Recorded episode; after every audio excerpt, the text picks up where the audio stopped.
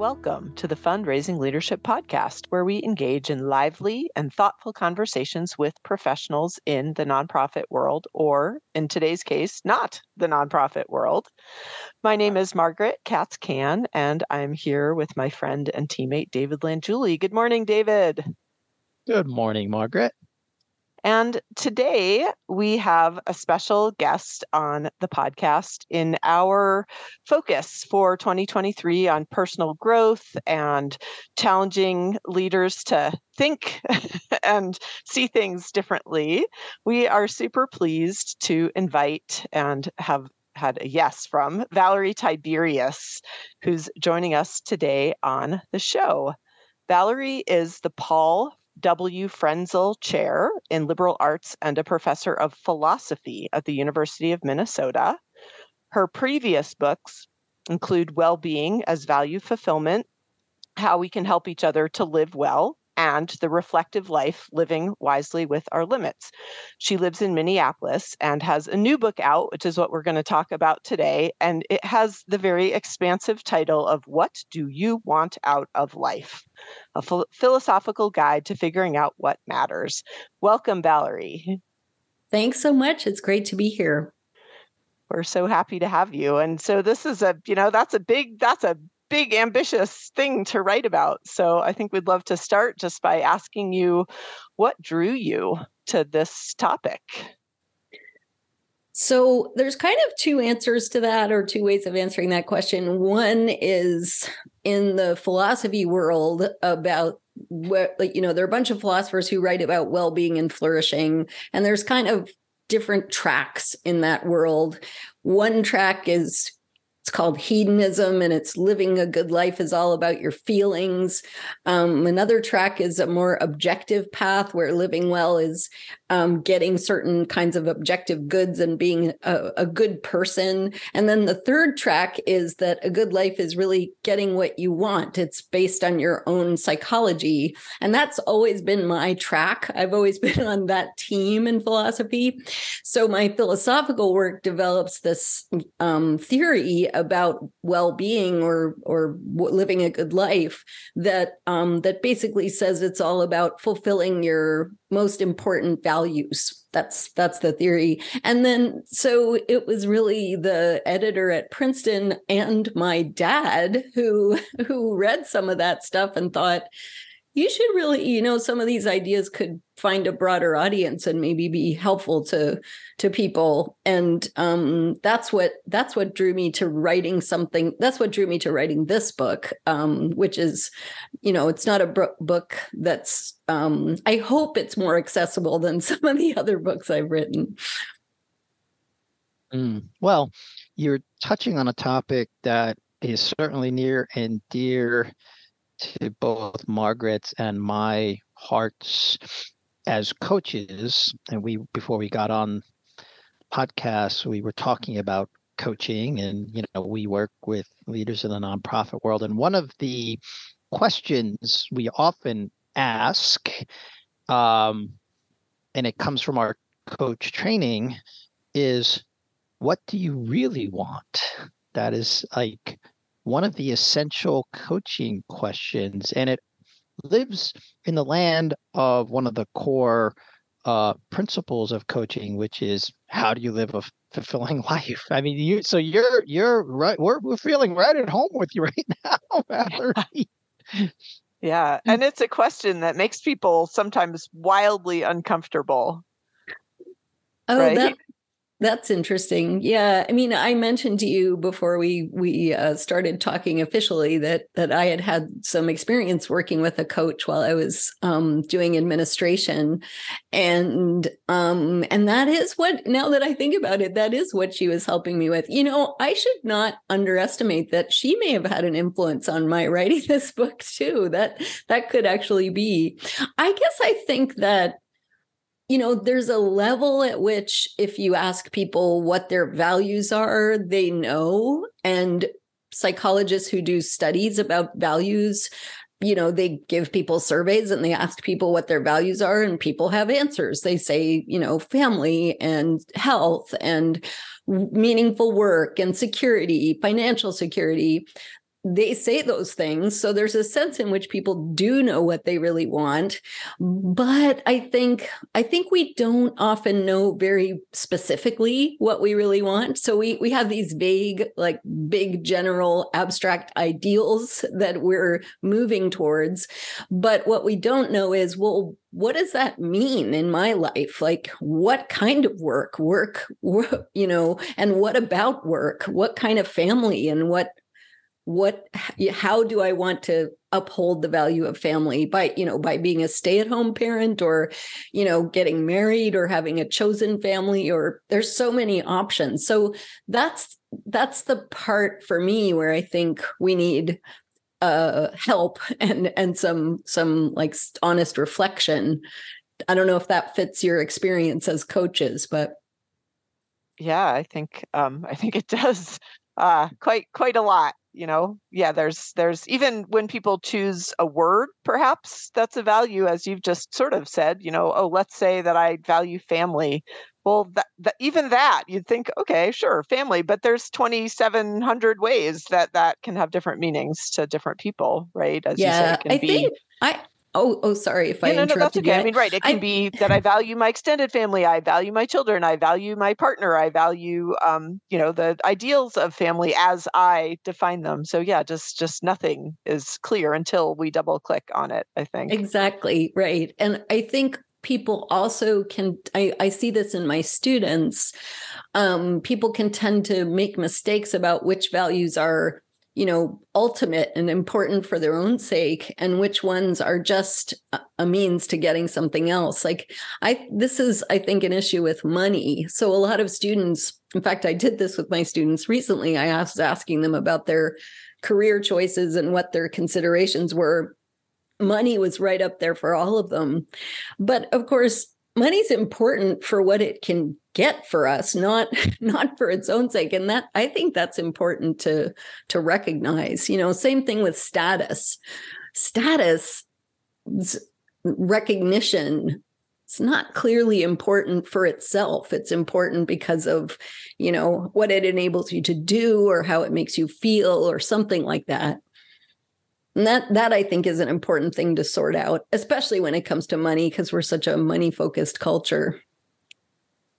Yeah, you talk a, a well, and bit. since we deal with um, a lot of the folks in the audience are fundraisers, either outright, they lead fundraising teams, or they lead organizations where fundraising is essential uh, to the mission of the organization. And, and embedded in what I just said is is um, highlighting your point is that fundraising is not the reason why, or money is not the reason why the organization exists. Is what does the organization do with the money that is as is why people give.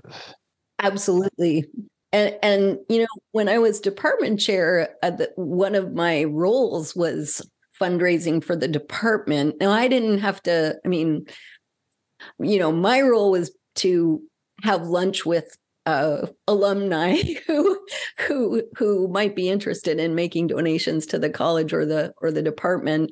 Turned out that was really fun. I thought that would be a terrible uh, you know, I I was kind of I was kind of nervous about doing that, but there's such awesome people. These successful university philosophy graduates who've gone on to do great things with their life and want to give back to the university those people turn out to be fantastic people.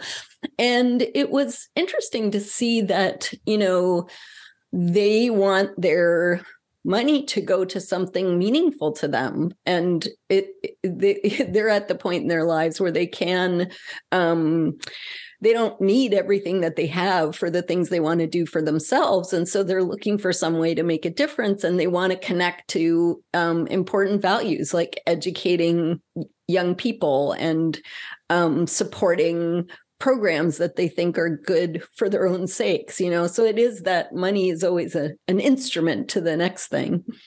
Yeah i love what you're saying and uh, you know it, it gives us permission right? As you know you talk about philanthropists and people who who get the opportunity to clarify through their donations maybe to um, to continue to clarify and hone in on what their values are. But one of the things that you wrote about that um, that i enjoyed or found a little bit evocative and resonant is this idea that sometimes we consider something a value but it really isn't it's something that was taught to us and you you cite the memoir educated which i also read by tara westover and this idea of how we can sometimes get trapped a little bit by things we think are values but maybe aren't our values but were our parents values. Can you say a little bit more about that? for sure. I so i see that a lot with students maybe because i teach philosophy which is not the major that parents want their students to to have. Um unfairly a bit unfairly not STEM. I, think, I mean you know we can all agree. Yeah. yes. Um but i i have talked to a lot of students who whose parents want them to be pre-med and whose parents want them to be doctors or lawyers or maybe accountants.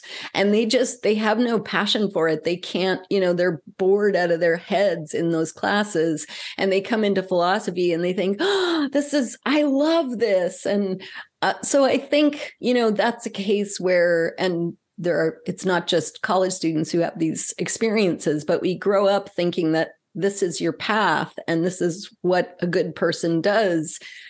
And that path might not suit who you are. Uh, it just it might not fit your your psychology because you know they're we're different from each other.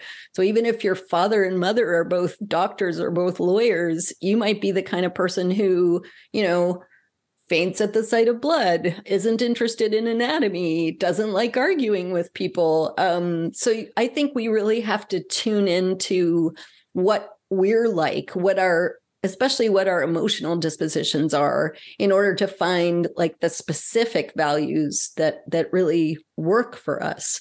Yeah. David did you have any of those when you began to clarify your values things that you're like mm, maybe not? Well i I did get some good coaching as I was. Uh, we do a lot of work around values, uh, Valerie, in our coach training. Um, explicit, we get explicit training on how to uh, tease out uh, clients' values. And I remember when I was going through coach training and um, working with a coach myself, I did sort of distinguish especially the value around family. It's another one. You we talked about money. Well, you know, people family always comes up very high on a very common list of values that people will express. But really, you know, um, I was asked, and I asked clients, like, what's what's important about family to you? This is like, I think, one of the questions that your book, if I'm not mistaken, is addressing. Like, well, what's important about family to you? And then that can lead, that sort of takes you down the rabbit hole. Like I, I had a, uh, I had someone coach me once um, who just said, you know, good questions take you down tunnels. yeah. Uh, just so thinking about family and connecting that back with Margaret's question, um, sometimes I think so. We talked about we were talking about how parents can kind of inculcate these values in you that don't really fit but you know the culture can do that too and i think sometimes with family we have a culture that sort of applauds uh, close nuclear family bonds and you know children being respectful to parents and taking care of their parents later in life and parents taking care of children early in life. And you know there are people who whose parents are horrible and and who I'm I'm kind of thinking of um, friends I have in the LGBTQ community whose parents rejected them and um, and really made their lives impossible.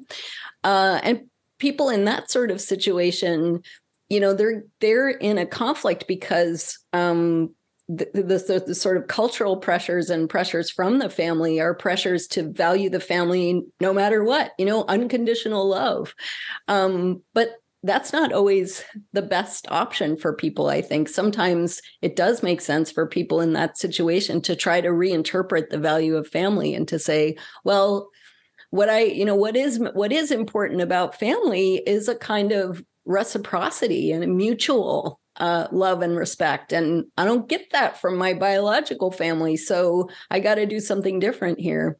I, by the way, do get that from my biological family. I was, you know, picturing a, a different person, but I've been, I've been lucky in the family department. Yeah. Yeah, so, not to step over your question, Margaret, uh, which I maybe I did or not, but uh, education, since the three of us here are all very highly educated uh, folks um, by some measure that we could say. And um, uh, and i before i uh, so i've really started to look at that value. And you and i margaret have had some conversations about this with uh, someone you know who's important in your life right now. And uh, before i got on the podcast and my father was a professor of philosophy for 40 years and before i had mentioned that to valerie on before we got on the podcast and um, so i've been looking at and the society as a whole we spend inordinate amounts of money so back to money again uh, on education like and i remember growing up like in high school when I was thinking about whether or not I would go to college, where I would go to college, and, and those sorts of questions. I was fortunate to, to be able to have those kinds of questions in my household. And um, I remember distinctly my father saying, college isn't for everybody. This was from somebody who had placed a huge value on education. So I think there's something. So I have I have been looking at that my own value around education these days and what it means and how it manifests even with my own children. And so I, I think it's a rich conversation that you don't just necessarily accept what you're given. And I was uh, very grateful that I had two parents who encouraged me not to, to question everything. Now, of course, that made for very lively dinner conversations that most people, when they came over for dinner, didn't like to come back to our house. That's really interesting. I so your dad was a good dad. It sounds like. I mean, I in my my my dad was also my dad's still alive, but he's retired now. He's also a very good dad. Um, but the university question was not open that was it hmm. was it's where are you going to go not are you going to go i suppose my sister and i had choice about whether we would pursue advanced degrees after our undergraduate degree but that was um yeah it was sort of just mm-hmm. the the thing that you do um but i like i like that you're I mean, one thing that I think is really important about opening that as a parent um and and i should say i i don't have children i but i um talk i read a lot about parenting because i'm interested in it from the value point of view. Um but one thing that's really great about that is i think you know i think people's values have to fit them. And so if you're a parent or or even a friend or a spouse or whatever kind of relationship you have with another person if you're trying to help them i think you need to have a little bit of humility and and uh you know not not be the person who rushes in and says well you must be just like me so you should do what i did. Um and i i do think we we tend we have a tendency towards that. Um and it sounds like your dad really didn't which is great Are you are you emulating his parenting with your own kids? I I'm doing my best to channel both my mother and my father and their good qualities of character uh, in my own parenting. Although I I would I, I would say both my wife and I we talk about this quite a bit and you know we're just trying to do even better than they did. They were not perfect people, and um, and we're just doing our best. but yes, so they, yeah. Yeah. Yeah. Uh, I, I haven't met a lot of perfect people. yeah not not so far and i'm sort of curious you know listening and it sounds like you know david for you education has been a value that's been a constant and that you know maybe it's meant different things as you looked at college and as you you know Mm. went through that process with your daughters to think about that Mhm. but i would say my experience with values like if you had asked me to list my five top values when i was 20 or 30 or 40 like they would have been a completely different list like i don't actually know that i have values that have been consistent and sometimes i have values that i keep i have a little a little card here that has my five most current values and some of them are aspirational. Mhm. you know it's actually about a quality of self that i want to invoke more of Right. That's really that's really interesting. I do, so do you find I mean do you have some consistency in terms of like work and family and health maybe but that the values that you're focused on are the ones that change? Um, I'm gonna say, I mean, I'm just realizing, like, wow, I, I don't think I did it wrong at all. But my values are, they are, that's nothing structural. It is wholly ways that I aspire to show up in the world. They are purely things about how I interact with humanity. And so, you Mm. know, do I value education? I do. You know, my children went to college. I went to college like you, Valerie. It wasn't a, it wasn't an if. it was a, it was a where, and you better get enough grades to make it someplace good. You know, but the yeah, the you know, mine are, and I, you know, I have it. I, I, I have it here. It's it, there are things more, you know, aliveness, creativity, being present, being accepting, being courageous. So there are more ways about So I'm going to pause you there, Margaret, because Yeah. I know you well enough, and I don't, I, I don't think you're giving yourself enough credit because I know how creative you are. So I would say, at least uh, when I heard that one, it's not aspirational for you. You're No. living it. Yeah. okay, that's fair. So these values came to me when I began my coach training, which was a period of great transition. And I'm pretty sure, had you asked me to define my values, which I never did, by the way, a year earlier, they would have been, you know, softness, compassion, service. Um, and it's not that I don't value those things. It was like I had those, the, I had those handled, you know, but I didn't have a lot of. I think that's outlets. important. I think that's important because you uh, mentioned uh, health, Valerie. You know, which is also another health. Health, we could say health and well-being, but let's just say health. And you know, having had some health challenges uh, as, as in my 50s here, it's it's clearly very high for me right now. But when I have my list, which is a, a series of value strings, Margaret, uh, so Yep. the way we were Mine taught how to do them, there, there's oh, oh, there you go. Okay, Yeah. but these are in my journal with me all the time. Um, it didn't make the list. It's almost as if it's it's um inferred Right. or It's it's, so present for me. Right? It's just a Inherent. given. That's the word. Yeah. yeah. So it's important to, I think, and I'd, I'd be interested in your opinion on this, Valerie. Like, there are, I think there's to do some thinking even about those things that are inherent or that you're not even writing down. What do you think about that? That's that's fascinating. Um, so I guess um, the first thing I want to observe is is Margaret, your uh, your values are essentially personality traits, like or or virtues or character traits or something like that. That you know, creativity and and um, I, I I can't remember your list, but uh, and one of the things I so I have this thought experiment in the book where um, if you're trying to figure out what your values are, you know, as a kind of almost a joke, like what would you take from your house if it were burning down?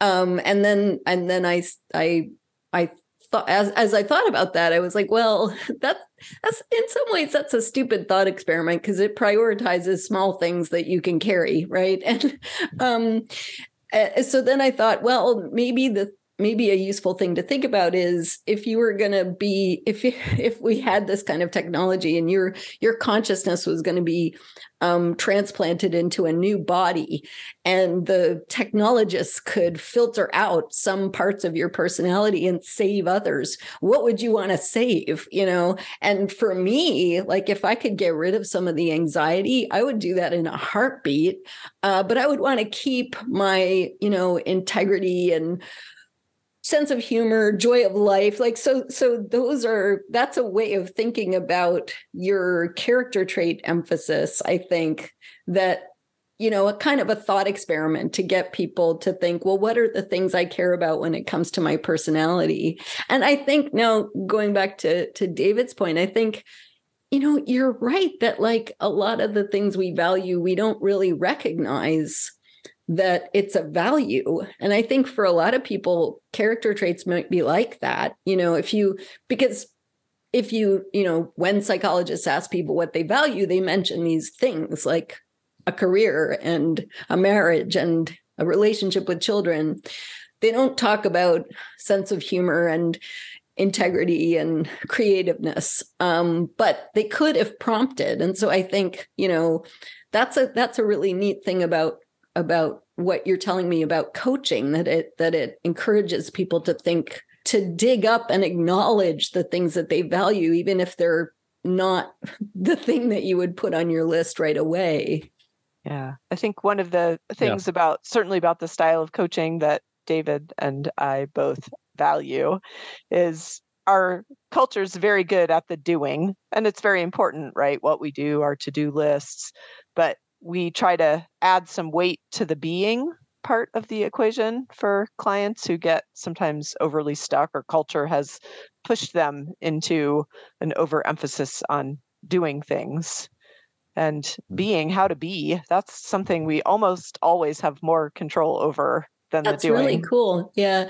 i do so I, I talk about that in in the book but i but I emphasize that doing more. Now I maybe I got I got to rewrite it. And well, this is no, the next I, the next edition, the you know the revised and improved right. version for sure. Uh, I do. Uh, Margaret and I do um, talk a lot about uh, work with our clients on even on our training, the being the onto, the ontology of leadership as opposed to the doing of of leadership, ways of being, which I think are more aligned in a more helpful way with this conversation around values. But I wanted to come back to something you said about anxiety for a moment because it I think it uh, addresses the chapter that we're sharing with the audience. It's a topic that Margaret and I talk about a, a lot, which is like there are certain aspects, like our anxiety, for example,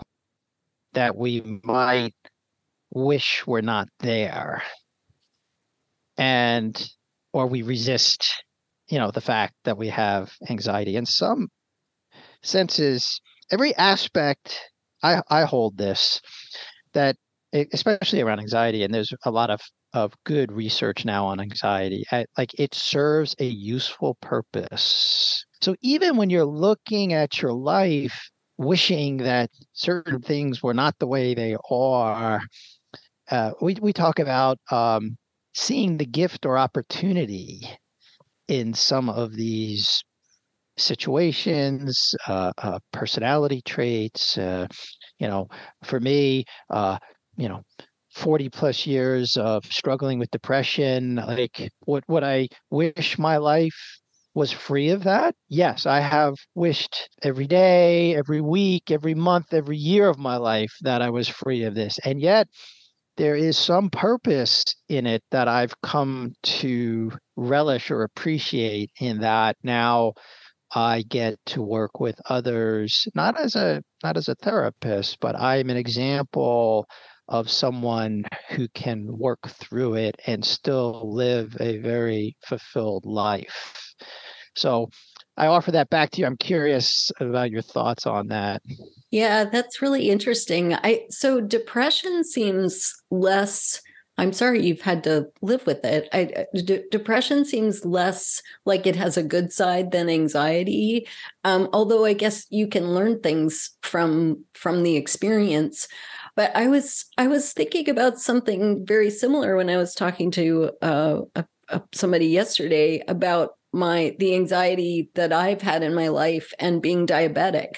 So there's a way in which being an anxious person is partly why I'm healthy now because I was always worried about taking my shots and managing my diet and making sure I got exercise. And so now I'm I did benefit from that. Um and I think uh, so so I can I can relate to to that that point you were making um but I also think you know personality is sticky. Um there's there's uh i i collaborate with a personality psychologist so i i've looked at some of the psychology literature on personality traits and you can change your personality to some degree but you can't become a completely different person without some kind of you know very serious medication that probably has horrible side effects.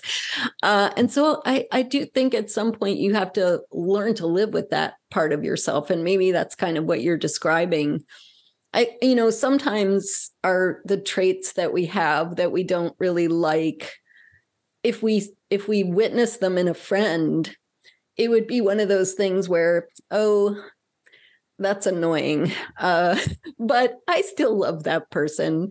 And I think we can take that attitude towards ourselves. Um, you know, I think I think we tend to have a, a kind of myth that we have ultimate control over our own attitudes towards things um, and we do, we certainly have some control, but I don't know, in my experience, um, no matter how much I've tried to be less of this or more of that, some of it just is what it is and it's it's not going anywhere right. and, and that's the point of the chapter or at least one of the points you make in the chapter that you shared acceptance yeah um, yeah and yeah, and acceptance. and i do think laughing at yourself, having a sense of humor about it is is important. And that what you said right at the beginning, David, that things are not that serious. I mean, some things are very, very serious, but you know, being a little bit more of a anxious person that I would like is not like the war in Ukraine. mm-hmm. Thanks, Valerie. You've given um you've given just in the in the last minute like several things for for our listeners to think about and try. And I'm just going to um, do a little recap because I heard, you know, there's there's an invitation to uh, to see the the I'm going to call them quirks, but those personality traits in ourselves in the same way that we would hold them lovingly in a friend. And to find some humor, and would love to just invite you before we close. Uh, are there any other things that you'd love to invite our listeners to think about or try? Yeah, I guess, you know, as a person who wrote a book called The Reflective Life, the past book, I I do think it's a useful thing not to reflect all the time, but to have an occasional moment where you reflect on what really matters to you and you think about you sort of do an accounting of your time, you know, think about the last week or month and how much of your time do you spend doing things that contribute to the things that really matter to you in in an important way versus how much time are you spending on things that are you know just merely instrumentally important or not really something that you actually care about. So i think that's a useful exercise which it sounds like is pretty consonant with the values work that you you guys do. Yeah Wonderful. So, the name of Valerie's newest book is What Do You Want Out of Life? A philosophical guide to figuring out what matters. And is it out? Is it available? It is. Yep. Okay. We're going to link we're going to link to it in the show notes if people are interested in uh, in getting themselves a copy of that. And we just want to say thank you to Valerie for um, for great thought provoking conversation.